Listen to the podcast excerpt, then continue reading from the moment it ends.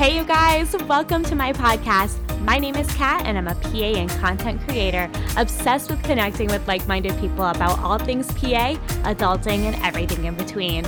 On this podcast, we'll talk about tools to find success in your career and how to cultivate joy in your everyday. I'm so excited to have you here along for the ride, so let's freaking do this.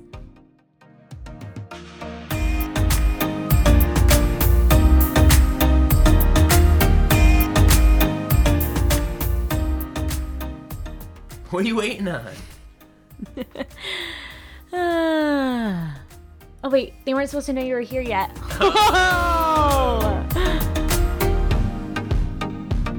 Good morning and happy Monday, fam. You may have seen the title of this episode, and I'll just start by answering the question posed No one is better. We are all integral parts of the healthcare team. I say this jokingly because if you've been following me on Instagram or TikTok, you may have seen some major hate my way from some trolls about PAs needing to essentially stay in their own lane and not be qualified to use a stethoscope. But that's just the short version.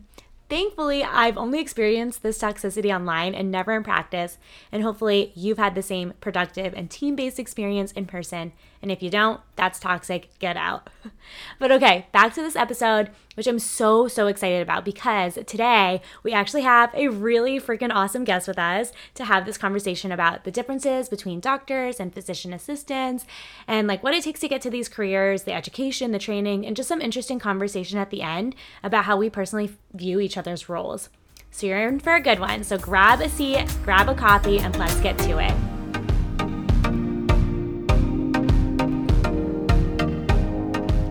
Okay, drum roll, please. Sorry, that was so lame. Since our MD guest is with us, our embarrassing. oh my gosh! Don't give your don't give your identity away quite yet.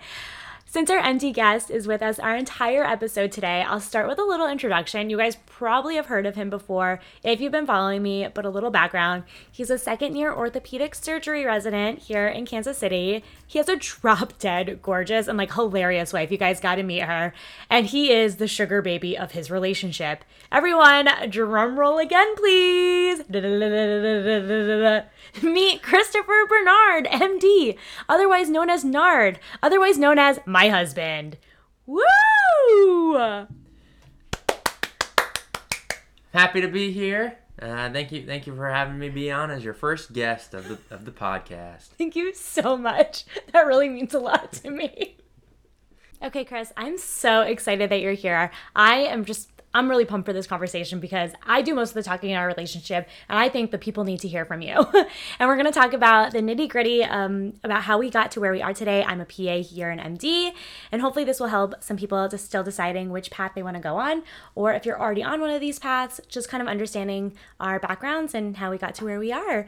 And I'm really excited for the personal conversation we're going to have at the end, kind of talking about topics we've never really discussed. So I'm just curious what your opinion is going to be. But let's dive in.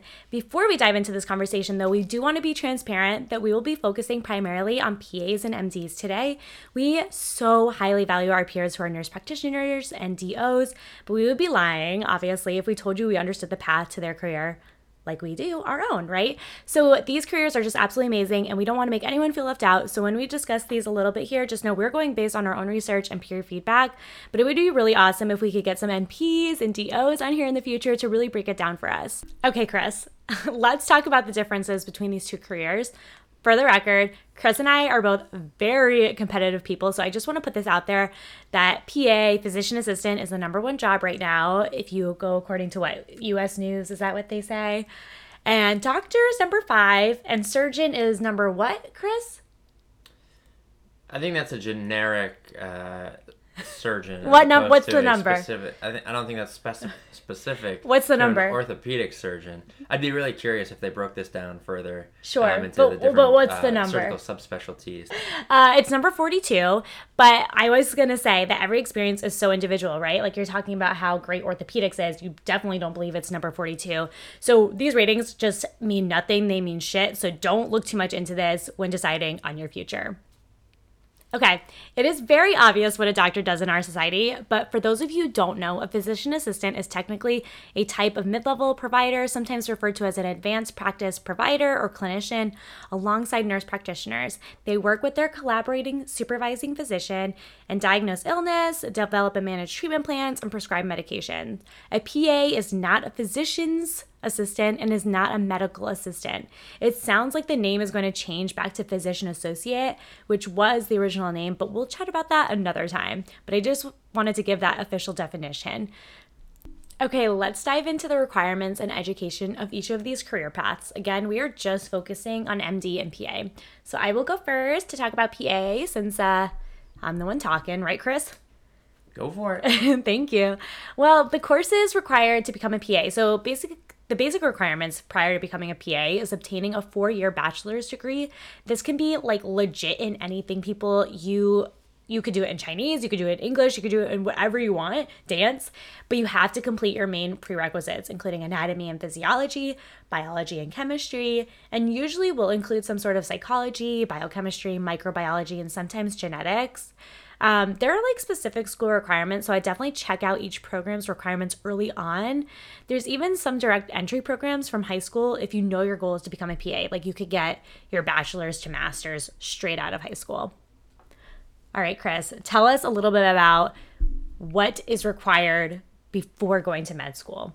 So going to medical school is also going to require a four-year bachelor's degree, um, and similar to PA school, you can also get this in any uh, degree that you want. Uh, but there are several prerequisite courses uh, that are generally required uh, before applying to medical school, including biology, uh, general and organic chemistry, physics, Ew. biochemistry, psychology, genetics, uh, and sometimes English. So a lot of the same courses plus physics compared to uh, PA school, but then typically anatomy and physiology, um, interestingly, are not uh, generally required uh, for applying to medical school. That's really interesting, like you said. And I'm just curious, like, what do you think about anatomy and physiology being omitted from the prerequisite list for med school? Like, do you feel like that's important? Do you feel like that's a really awesome thing that PA pre PA students have to do? Do you wish pre med students had to do it? Tell us what you think. So I, I guess I, I can see kind of both both sides of it. Um, you know, anatomy and physiology is kind of the, the foundation of medicine and so I, I see sometimes from a medical school per- perspective that they kind of want to train you and teach you um, in their own manner exactly what they want you to know in terms of the anatomy and physiology. However, I do feel like there is likely a, a significant benefit um, if you've had some sort of background in these courses prior to uh, attending medical school.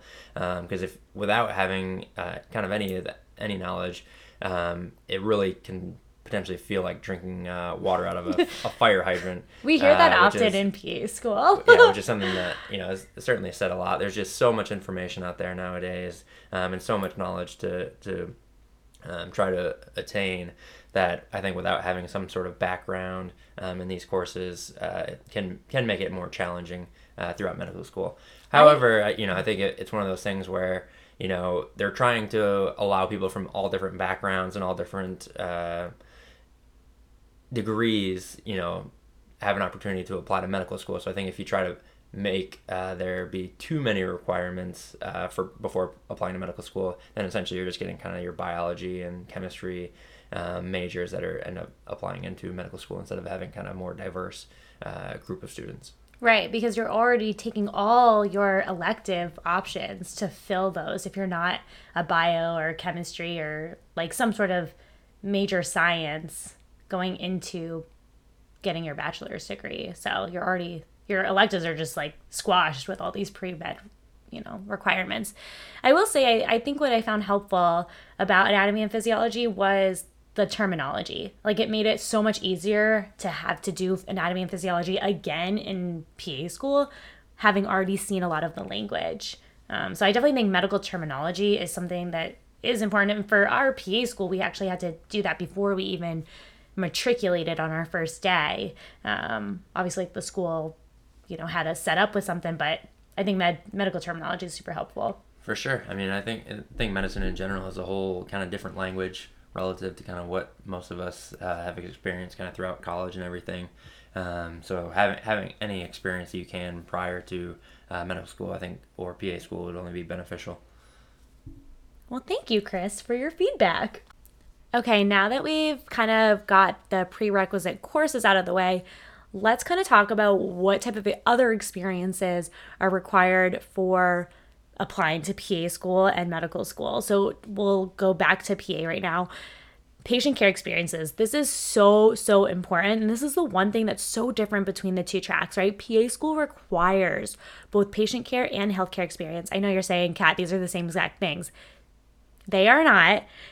To keep it simple, patient care experience is direct hands on experience, including medical assisting, EMT, nurse assistant, surgical assistant, nurse, ER tech, etc. I personally was a medical assistant, oral surgery, dental assistant, and a nurse assistant. The recommended competitive amount of hours is about 2,000 hours, which, if you do the math, it kind of equals out to one year full time. But I had around a thousand hours at the time of my application. Really not that competitive in terms of quantity, but I think the quality of my positions kind of stood out. I really do think that this bedside experience plays such a huge role when it comes to clinical rotations and being comfortable already having had those interactions with patients.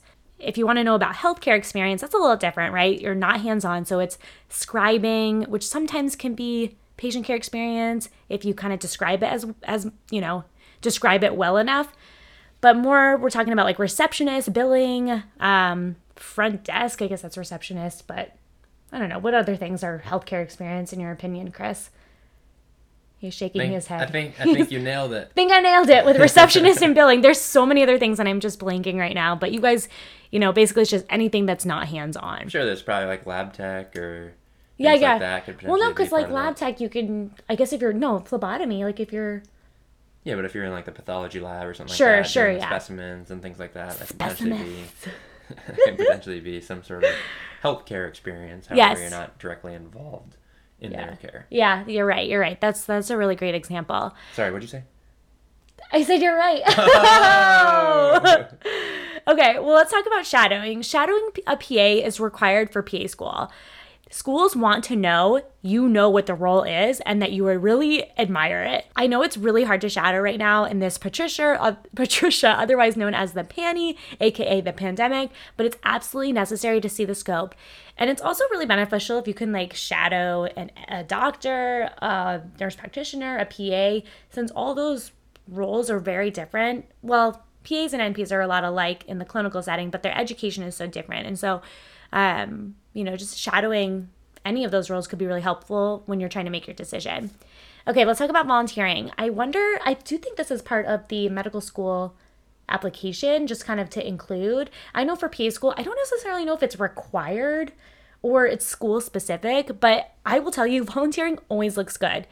While any volunteer experience can add to your application, the most impressive ones are going to be consistent commitments, whether or not they're in medicine or something like a medical mission trip or like the Medical Peace Corps. Obviously, those are super impressive. But what I'm saying is if you have someone who's volunteered at a 5K race one time versus an applicant that has consistently volunteered bi weekly at the soup kitchen or a baby holding unit for like two years, the latter applicant is, a is stronger when it comes to their volunteer experience, which can really help your application look more holistic, especially if you're missing in other areas, right? Quality and quantity matter, but I wouldn't say this category is a make or break by any means. Let's talk about research. This is really, really not that necessary for PA school. Include it if you have it. For you, Chris, like, what do you do? You, is that like a big part of the medical school application? I mean, I, I think it's another one of those boxes that you can check. Yeah. Um, I think, you know, for applying to medical school, it's not necessarily like, you know, a requ- requirement or anything like that.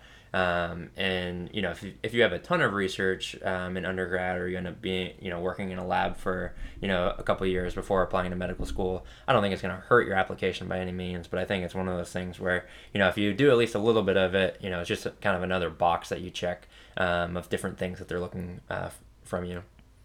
Yeah, I think that's kind of the same thing with PA school. So, I also want to talk about military experience. I bring it up because if you don't already know, the PA profession was founded when medics in the Army were coming back from the war in the 1960s, having had all this field training but no medical education. The PA career blossomed at Duke University by basically filling in that missing education for these awesome vets. Now, you don't always have to be in the military to be a PA, duh, like I'm not in the military, but from my experience with applications, they will usually ask if you have a military experience. And I personally think that there's some preference to the military personnel. Like, don't quote me, but I, I do think that they that's something that they really admire since it is so unique to the PA profession, right? And its origins. There's also t- ways to practice as a PA and a nurse practitioner in the military. I actually work with one PA and one NP both in the military right now in Kansas City. So it's pretty cool. Okay, Chris, so I actually have a few questions. And wait, before I get into that, is there anything about the military when you were applying to school? I'm sure there's a box that like, hey, were you a veteran? Were you right? I, I don't. To be honest, I don't remember completely. you blocked it out. um, you know, I, I think it's it's one of those things where you know serving in the military is certainly um, a, a, high honor, and I think it's one of those things where you know there's a lot of good characteristics uh, mm-hmm. that generally individuals have, um, and like the training that you receive mm-hmm. from being in the military. I think you know those are generally uh, well perceived.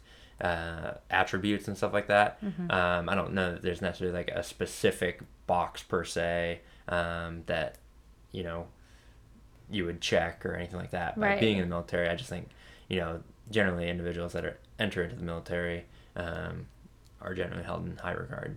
Yes. Also, just want to take a moment since we're talking about the military. Thank you, our troops. Love you guys. Uh, but so I actually have a few questions for you, Chris. Like I said, okay, so we kind of covered a lot of things with other prereqs besides, you know, the course completion, completion, right?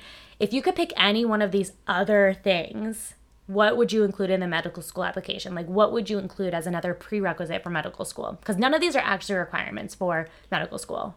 So, I guess, you know, in medical school applications, there's no specific, you know, you have to hit an X, X amount of hours to be able to apply to, you know, medical school or, you know, things like that. I think. Like patient care hours? Patient, yeah, there's no there's no specific patient care hour requirements or anything like that for medical school applications that at least that I'm aware of. Um, maybe it's something, or you didn't do maybe, them. no, maybe it's something new that they have now, but I, I doubt it. Um, but I, I think there's a lot of these things are kind of more indirectly um, assessed or you know expected rather than kind of you know cut and dry of giving exact hours. Because I think you know you'd be hard pressed uh, to find somebody that hasn't had at least some sort of experience in the medical field before applying to medical school. Because i think one of the big questions you'll be asked is you know without any experience at all um, why do you know or like how do you know that medicine is right for you? And like why you know why do you want to go into medical school and stuff like that if you've never had any exposure to any of that um, kind of stuff before? So even though there's not like any you know specific hour requirements or anything like that i think you would find that the majority of people that are applying into medical school have had some exposure to the medical field um, kind of regardless of what those you know hours were. Right right. It's kind of more rare to find someone who's like i know i want to go into medicine and i've never been in an interaction with a patient or someone sick or anything like that right? Um, I, I remember when i was on rotations actually specifically my obgyn rotation and we had i was rotating with two medical students and they were so nice and so awesome to work with but they had said they had wished that this had been something that they that their medical schools had required before they applied that they had some sort of patient care experience hours um, because they felt like it was kind of a shock becoming clinical students and not ever having a bedside experience so i thought that was like an interesting take but you're totally right most medical students i know or have known in my past have had some sort of past experience with bedside of some sort or in a yeah. clinic or you know. Yeah I, I don't know. For me for medical school i think you know we get so much of that in our training kind of over the, the fact that we have four years mm-hmm. of kind of uh, you know med school training. I think i see it from a pa perspective and the fact that you guys generally do you know two years of training so everything's kind of condensed down. So i think having you know a prerequisite requirement of needing those hours um, to kind of set you guys a little bit further ahead maybe at the beginning of your training um, is likely necessary versus med school you know you're gonna they're gonna kind of teach you from ground one mm-hmm. how exactly they want you to approach seeing patients how exactly they want you you know to to interact with patients and stuff like that so at least for me personally i don't I don't know that it's necessarily important to make it a requirement. You know, I think if, if some people want want you know more experience and they find it helpful, then I think that's great. But I think trying to make it kind of a, a blanket requirement for everybody to get uh, hours ahead of time, I don't know if I, I agree with something like that. Yeah, I think we can both agree though that it can only help you, right? Having Sure. more patient experience can only help you, not even just in terms of the application, but just when you come out clinically, when you come out practicing, the more experience you have with different diverse sets of patients, the better clinician you're going to be. And I think that's just the truth. All right. All right. I love it. I'm giving you like an air high five right now because I like that conversation. That was good. Okay. So let's talk about the specialized exams. For PAs, this is the GRE or now the PA CAT, which I never took. The GRE was the OG standardized exam and I took it, and so did, well, I would say most of my peers, but I actually can't say that for sure because the school I went to actually did not require the GRE, which was amazing. I think there were like eight schools in the country at the time that like did not require the GRE, and I was so grateful because I'm a horrible standardized test taker. However, I did absolutely fine in the GRE and definitely would have been totally fine applying to schools that accepted the GRE. But there's likely going to be a push to kind of move this GRE prerequisite um, or this GRE requirement into the PA CAT over the years. Now the PA CAT is basically the MCAT for PA school, right? I it's it's very different, but in the simplest terms, it is the specific exam only for PA school entrance, while the GRE is a generalized exam for all graduate programs across the board, you know, speech language pathology, any sort of graduate school, right? English and Chemistry. chemistry and you and then PA school. So you can like, you know, you can be a professor, you can take care of patients, you can work on Chinese. I don't know. You could do so much with a GRE in graduate school, but I think it's really helpful if you have something more specific to PA because it is you know you're dealing with patients at the end of it. So, um, yeah, it's still in its trial phase. So I think most programs are accepting either, and I'm sure if not all programs right now, um, I'm sure all programs are going to end up requiring one of the two. And both of these exams are around four to five hours. So that's kind of our PA school standardized exams. Tell us, Chris, about the MCAT, which I kind of alluded to. So the MCAT is the kind of the medical school version of you know their their kind of specific entrance exam. Um, several years ago, uh, they had a revamp of the of the MCAT where they added a new section and made kind of some of the uh, sections a little bit longer. Luckily, I was able to take the, kind of the shortened version You got so of, lucky. of the uh, of the MCAT. Uh, mine was only I think like four and a half hours long or so. Now it's around seven hours long, um, and has uh, multiple sections composed of biological and biochemical uh, foundations and living symptom. Systems, I'm sorry. you wrote symptoms in there I wrote these down for Chris because he hasn't touched the MCAT in like forever. so many years. I'm like, I'm gonna write them down for you so you can read them off. And I wrote systems. Sabotage. Sorry. Sabotage. Systems. And then the Chem- next chemical and physical foundations of biological systems. I wrote that one right. psychological, social, and biological foundations and of behavior, critical analysis, and reasoning skills. The psychological one and kind of like the uh, foundations of behavior was like then a new the new section that they added on uh, to the MCAT uh, from before. Um, so to be honest, I don't I don't know a whole lot about that. I think it's kind of mainly focused on uh, psychology and uh, you know I guess kind of how people think. Yeah, sounds like psychology to me. right? and then the score, like it The- ranges now. It's a different scoring system. It's a weird, kind of a weird scoring system. So the score ranges, I guess, from 478 to 528. Back when I took it, it was just a kind of straight up score. Each of the sections, there was three different sections, uh, from uh, one to 15 for each section. So for a total score of three to 45, with verbal reasoning, biological sciences, and physical sciences.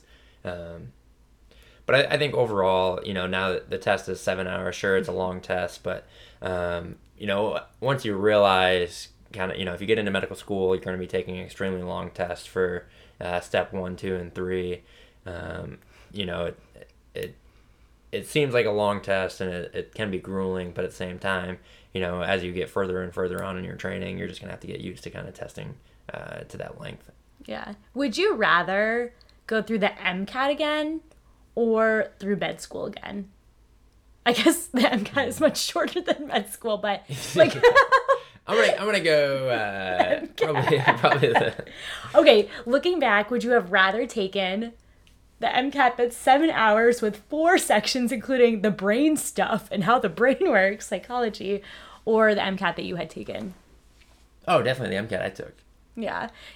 And what would you tell students who are afraid of failing the MCAT or not doing well in a certain section or just like feeling really discouraged by their score because I I know you do so many practice exams that we all do right when we're studying for these standardized exams and sometimes the final product is like way lower than your practice exams. So like what would you tell students? You know, I, I think the biggest thing is you need you need to focus on your weaknesses um, when studying for the test, and really really practice those sections that that you struggle more with. Um, instead of you know continuing, it's easy to study your strengths. You know, for me, and I, I kind of fell into this some too when I was uh, prepping for the MCAT. I was extremely strong in both biological and physical sciences, but I struggled hardcore uh, with a verbal reasoning section. And for me, it was so much easier for me to just you know continue crushing it on the biological and physical sciences. So that's kind of ma- uh, my first round through. That's kind of mainly what I focused on was you know doing well in the physical and biological sciences, and I struggled with the verbal reasoning. So I was like, well, I'm just gonna kind of put this off, and I'll I'll take my uh, lickings when I when it comes to the test. Unfortunately, after the the first test, uh, the verbal reasoning was a little low uh, for where I needed to be. So then, but then I, I realized, you know, that's that's my weakness. That's what I need to focus on. You know, I'm already strong in the other areas. Stop worrying about studying for biological and physical sciences. You know, do do some work in that area, but my main focus needs to be focusing on uh, really trying to improve my verbal reasoning score. And ultimately, that's what I, what I ended up doing in order to, uh, you know, kind of get the score where, to where I needed it to be. Yeah, Chris has some endurance. I, I don't know if I could do that exam multiple times or even once, probably, but kudos to you, babe. Kudos to you. Good job. I'm glad it got you to where you are today, right? Um, I will say this is so interesting that you say yes, you need to focus on your weaknesses because I think that this is going to be a common theme every time we talk about exams, every time we talk about standardized exams, the PANCE, right? Any sort of step exam when you're studying, you got to focus on those weaknesses because it's a really comfortable area to stay in the place that you're good at, right? And that's kind of just a kind of concept about life. But what I also will say is I when I went to uh, tour Pepperdine. If anyone knows Pepperdine, it's like a college in Malibu. I really wanted to go there so bad, but there was someone there, some guy kind of talking to us uh, students who were interested in the, the university. He was saying, I would take the SAT three times if I could. And each time I would focus on a different section. And um, because you know it was a combined score at that time. I know I don't think the MCAT is like that, but just I, a little. I would thing- not take that approach. Uh, for, Just saying. I would not I'm take that approach for the MCAT. I am just saying that is one way to do it, but you cannot actually combine your score with the MCAT, right? That was my that's Correct. my because the SAT you could take your best score from each section, and that was then. This was like ten years ago, so I actually can't yeah, gonna I'm, say I'm- anything about it I'm now. pretty sure they'll look at kind of the whole the thing. score that from your each test that you take. Mm-hmm. So I, I would not uh, go with that advice and try Not to advised. Do, try to do well in one section and bomb the other one. Not advised. not a not a good idea. All right, moving on. Please, yeah, don't take that approach. I just want to let you know that that made me think of that experience. And that I really am still so sad that I never went to Pepperdine, but I never would have met Chris. So there's that. We're going to move on to the next section, though. Speaking of prerequisites for PA school, I wanted to fill you guys in on a resource I wish I had before applying to PA school, which is my PA box. You guys have probably heard me talk about this resource on Instagram, and I cannot say enough good things about them. I thought this would be the perfect opportunity to bring them up since we're talking about prereqs. My PA box was created by two PAs for thousands of PAs to be. It's a comprehensive PA program requirement tracking and organization tool basically a platform where you can enter in all your information like your grades, prereqs, standardized testing scores, patient care hours, etc. Kind of like the CASPA, but before you even get to the CASPA, which is like a whole nother monster in itself, this tool is so great for students months to a couple years out before applying to figure out which programs fit your stats, work with your financial budget, and so on. And by using this before CASPA opening day, you're so ahead of the game when it comes to tracking your information and being ready to apply with confidence as soon as that day comes, which is like so dang exciting. Anyways, you guys, you know I love this resource. They've literally compiled all the endless research we've all done when we applied to PA school all in one place at a really affordable price. If you guys want to check them out, you can find them at mypabox.com, mypabox on Instagram, and you can always save money with my code CAT15. You can always message me or them with any questions. They're super responsive. Definitely check them out if you're still figuring out where to apply. Okay, guys, let's move on to the education component of PAs and MDs. So, you've gotten into PA school, you've gotten into med school, and we're going to tell you a little bit how that looks. For PAs, you're looking at about two to three years of graduate school in which you obtain a master's degree in physician assistant studies or kind of whatever else your program wants to call it. There are some doctorate degrees, but honestly, this is the prime difference between PAs and MDs. It's a master's almost always. And if you're getting a doctorate, you're not getting a doctorate in medicine, right? That's a medical doctor. That's what Chris is going to talk about. That's what he is. You're kind of getting a doctorate in what, like PA studies. And I, to be honest, I need to look more into this, but I know you can get like a doctorate in education, like anyone can, right? So, really, the main thing is you're getting a master's. Now, there are some bachelor programs, and I think they're kind of being phased out or they're they're being grandfathered in, but going forward, you're always going to require a master's degree for to become a PA. And PA school is comprised of a lot of the same courses that don't go into like as much depth as medical school. And like we usually don't study embryology or histology, which is part of the medical school curriculum. But to break it down simply, most PA programs have one year of didactic, which is classroom education, while medical schools have how many, Chris? Two years. Yeah. And PA Or what?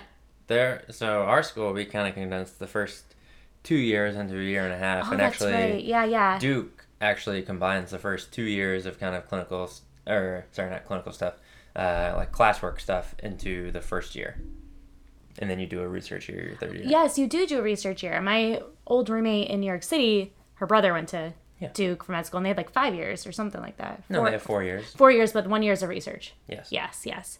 Okay, and your school But- was like a year and a half of didactic, essentially, Yes. with some but research. most most places you'll find have two years of didactics.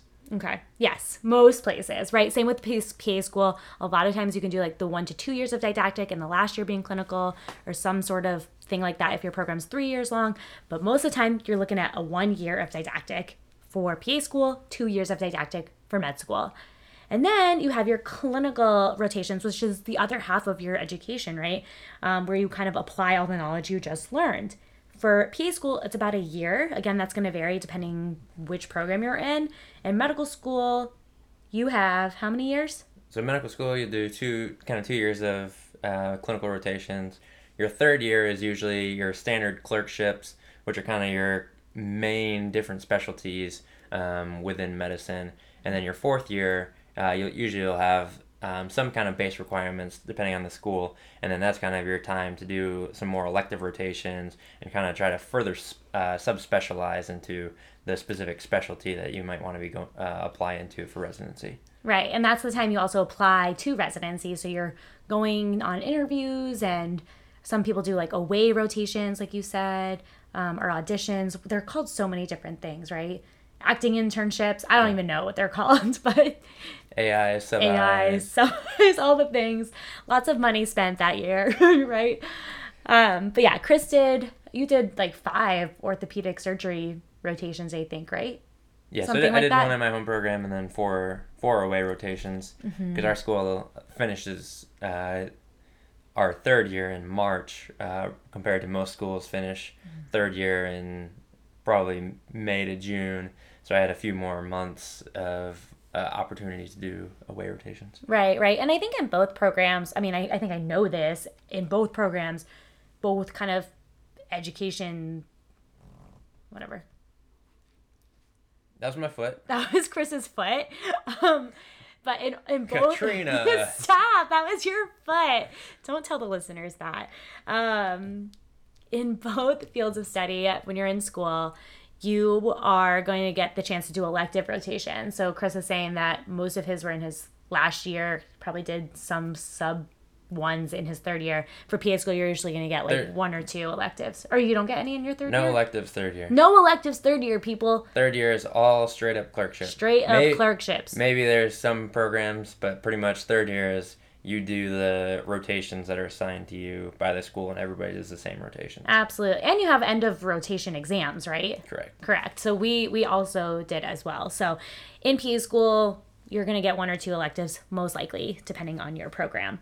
But something I really admire about both PA and medical school the curriculum is that it's very standardized, right? A lot of times our clinical sites are set up for us, and all programs usually require the same competencies and course completions upon graduation, including like certain skills. Like, I don't know for you, Chris, if you had to complete like certain number of blood draws or injections or anything like that. And I know for my PA school, we had to. Chris is like, I don't know if I've ever done a blood draw before. I, I think we do. Ha- yeah, we, we definitely have kind of like core competencies. Yeah. Um, I think those are typically maybe school dependent versus there are certain ones that are kind of like uh, I don't know ACGME.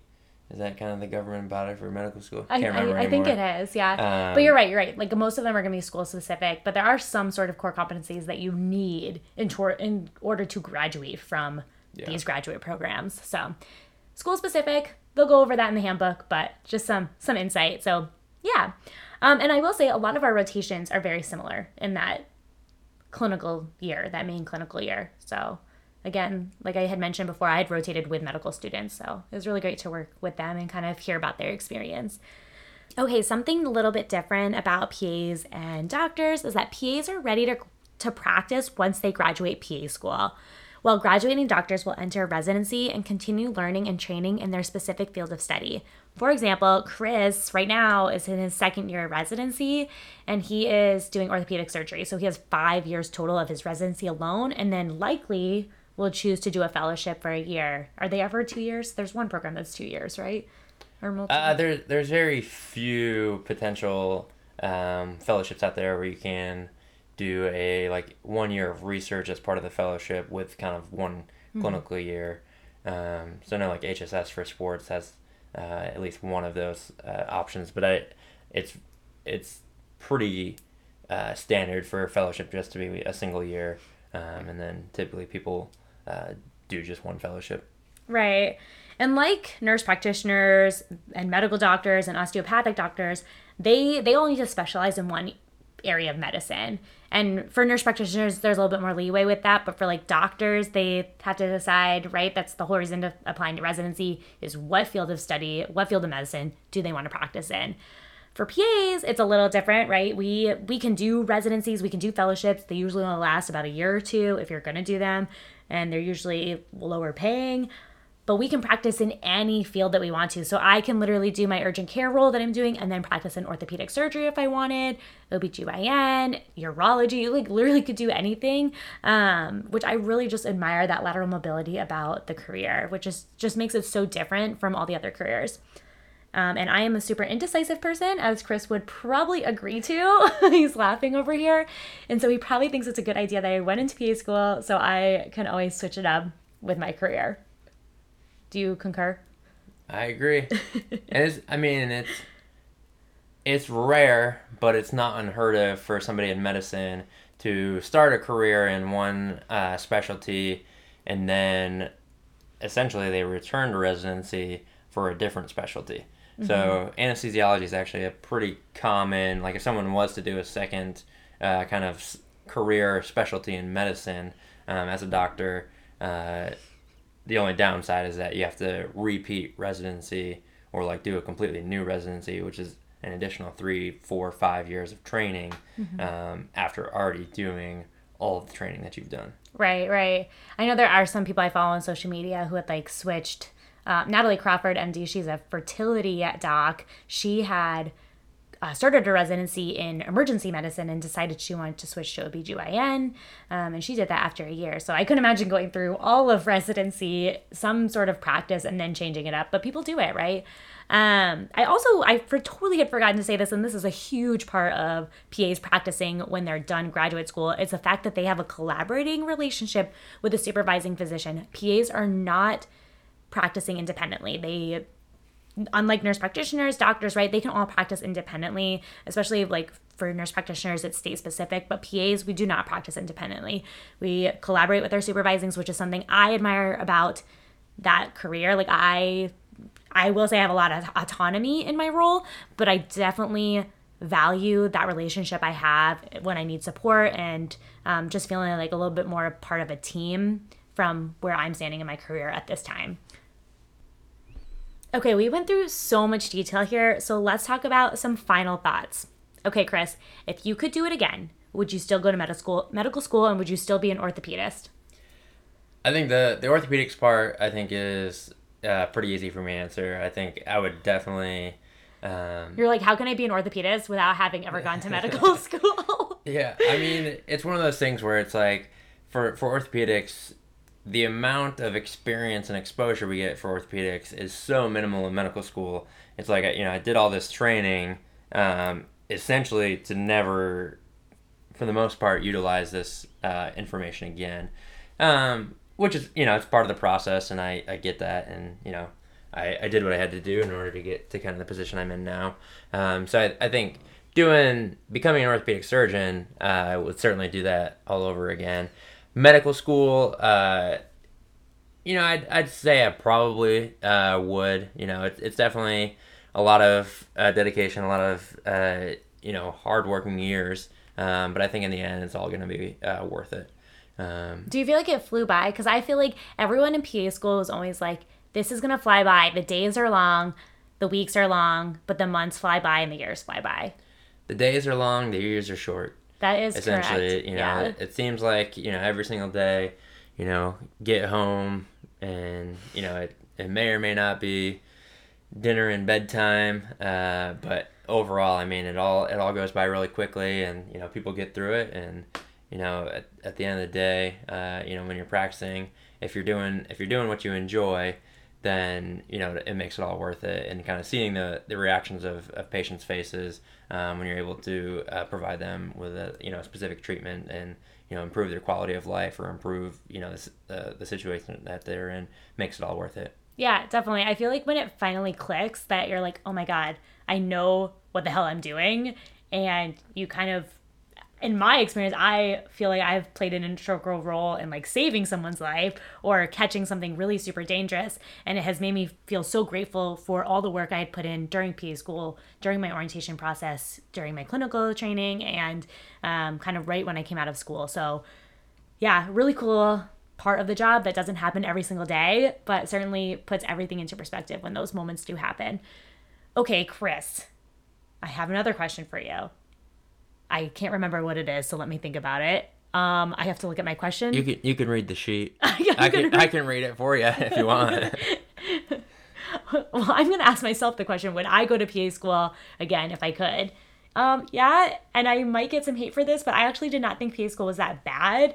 It is, you had mentioned before, it is like drinking water from a fire hydrant. Is that, that's kind of what they call it. And it feels like that, but that's like what I live for. I'm like, I thrive on busy. Chris is like, I don't know why you started a podcast because you already do so much. And I'm like, because I thrive on just like running from one thing to the next. And that's how I felt with PA school. So I freaking loved it looking back.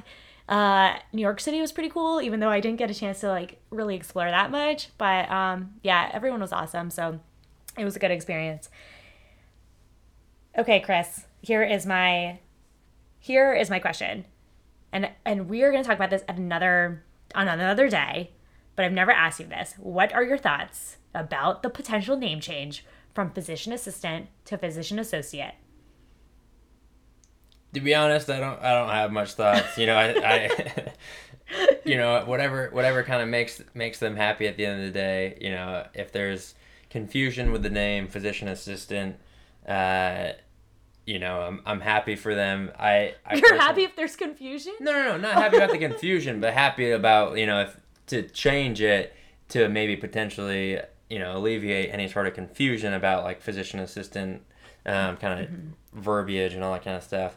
Uh, I I don't care. you know, kind of quite Straight- quite quite frankly, you know it it the name itself doesn't really have kind of much bearing on you know my kind of relationship and Yeah. uh, all that kind of stuff with PAs. Well, you heard it straight from Chris, straight from the Nard, man, huh? And honestly, like I I'm just gonna call myself a PA regardless, really. Exactly. So I, it's I, I refer I refer to it as a as a PA, whatever you want to you know consider. Just the- remember, he refers to it as a. Chris is great on the words. You can really whatever- tell. whatever, whatever you want to you know determine the acronym you know Mm-hmm. yeah. behind it to be, you know whatever. But yeah. Yeah. I'm not gonna get all up in arms about the name change from assistant to associate. Like whatever. whatever it's gonna it's gonna be great no matter what and our whole goal no matter what role we play just needs to be continuously providing the best patient care right um so and i will say one more thing i wish there was a little bit more uh, attention going into like the licensing process and making that a little bit easier for students and people m- moving states and things like that and just having that be a little bit more standardized but that's a conversation like i said for another day Okay, Chris. So you work in a surgical setting. I work in an outpatient setting. I work in urgent care where I have a lot of auto- autonomy as a PA. I sometimes work with a physician, sometimes I don't, sometimes I gotta call them, sometimes I gotta go across to the primary care side, whatever it is, right? Tell me in your words, and obviously your perspective, and we're not speaking specifically to a PA on your floor right now, but tell me what the PAs or nurse practitioners, I'm assuming they probably do the same thing in your unit, what type of role do they have? in orthopedics? Do they do surgeries where you're at? Do they do a lot of the floor work? Do you work with them often? Do you like never see them? Are there even any PAs? So I think some of it kind of varies slightly on whether it's you know kind of a, a specific PA that works with one surgeon versus working with kind of for the the service itself. Um, you know, I think they they serve kind of both roles. You know, they certainly uh, play a major part in helping out with uh, taking care of some of the floor work and kind of through the day to day aspect of things when you know patients have questions about things or if other service has questions about um, specific patients on the floor. You know, they they're a huge help and a huge asset uh, for kind of helping out with those things while we're uh, you know training in the OR and stuff like that. But at the same time, they usually they'll um, the PAs and NPs that we work with also have at least one day um, where they're also uh, helping out in the OR, so they're not kind of exclusively um, doing floor stuff. That's good. That's good. That's like a good balance. good balance of you know Right. and I, I think one of the things that's most helpful uh, from our standpoint, you know, we're, we're kind of rotating through different surgeons, you know, constantly. You know, our rotations are three months long um, at the at the most at one time, and you know, oftentimes we're working with multiple different surgeons, even you know within those three months. And I think having uh, kind of a specific PA or NP that knows the attendings and kind of their preferences and all that kind of stuff really well that they've worked with them for the last you know four or five years they they're they're a huge uh, resource in terms of kind of knowing what what our attendings would want for cer- certain situations and you know we, we certainly rely on them quite a bit uh, for those types of things So you'd probably say you have a good working relationship with PAs at home and PAs. Well, I didn't say PAs at home. With the PAs and your career and a PA at home, huh? i would like to think so I would like to think so too. I, and I feel like I, I it helps me I think a little bit uh, you know at work um, to drop you know hey my, my wife's a PA and I think it gives me a little bit of street cred with them Street cred. I love you just said that. of like you know I respect your role you know I appreciate your role and stuff like that because I think you know occasionally there's times I don't think ne- necessarily specifically where you know where we work but you know I think there can definitely be you know situations where um, you know PA you know either feels undervalued or you know maybe doesn't feel as respected um, and you know kind of potentially vice versa but you know I think uh, being able to kind of you know see what you do and um, you know talk to you about what you do kind of on a regular basis um, gives me kind of a, a good perspective um, that I'm able to translate kind of for my own work life. Yeah, just surrounded by PAs. I love it. Um, one thing I was going to ask you too, more personal. Uh, what do you think about all these messages I've been getting about how I'm making fun of orthopedists for not using stethoscopes regularly, or how I'm out of my lane for using a stethoscope? What are your thoughts? Oh my! Well, what a bunch of crap. It's I don't know. I, I don't. Where is your stethoscope? Actually, that should be a more legit question. I think I think I actually saw it downstairs in the uh, Storage. the the junk room. the junk Um, room. So you do not take it to work. Do when is the last time you've used a stethoscope? Or Am I going to get you in trouble by asking this question? Oh no no no! We don't we don't we don't carry stuff. That's a that's a well known uh, you know thing that we don't we don't touch a stethoscope. Um, last time last time I had one was probably having to take a call for general surgery uh, on my gen surgery. A year ago. Uh, a while ago, probably like six months ago or so. Yeah. Uh, yeah. I don't know if I used it, but uh, carried it around for me at least that day. Yeah. Well. Well, that that settles that, I think, folks. So anyone who wants to say that that orthopedist knows how to use a stethoscope, I'm sure he does. Well, I, I, I feel like I definitely know how to Yeah. use a stethoscope, and I, I would, you know, be able to utilize one. However, luckily, my position allows me to not have to uh, carry a stethoscope, and you know, Can you tell can you tell the people what your OR joke is about orthopods and EKGs? what's the definition of a double-blinded study? Oh, I already answered it. Two orthopods looking at an EKG. Two orthopods looking at an EKG? That's so good. I think I think that was actually told me by one of my attendings uh, in med school. Um, that is an orthopod. He's the one that initially told me that joke, and I thought it was pretty hilarious. Because I think I you know I think in general like orthopedic surgeons uh, recognize you know their strengths and weaknesses, and although maybe we were strong in medical school, you know when when you don't utilize a lot of those skills over and over again, you know they they kind of start to fall to the wayside. Yeah. Okay, guys, that wraps up our episode today. We definitely geared this more towards the pre medical and pre PA track. So I hope that this was helpful for our friends still navigating the next steps in their medical dreams, right? We weren't able to dive too far into NPs, and DOs, but I would love to have the opportunity to speak with you guys in the future about their education and kind of like how they got to their role today. Thank you so much for allowing Chris to scrub out and join our conversation today. I love that. Kind of like went with our our theme, scrubbed out, right? Our title, Chris scrubbed out. Woo woo. All right, I'm getting to loopy weird cat here. We hope you learned something here, and if you have any feedback, send it our way. If you enjoyed this episode, please leave us a review if you want to hear more about these subjects, or if you just want to hear more from Chris, uh, because I know I do. He's a funny guy, guys. From the other side of the from the other side of the podcast, One and done. let us know in a review. We would appreciate it so dang much. Until next time, you guys, have a great safe day.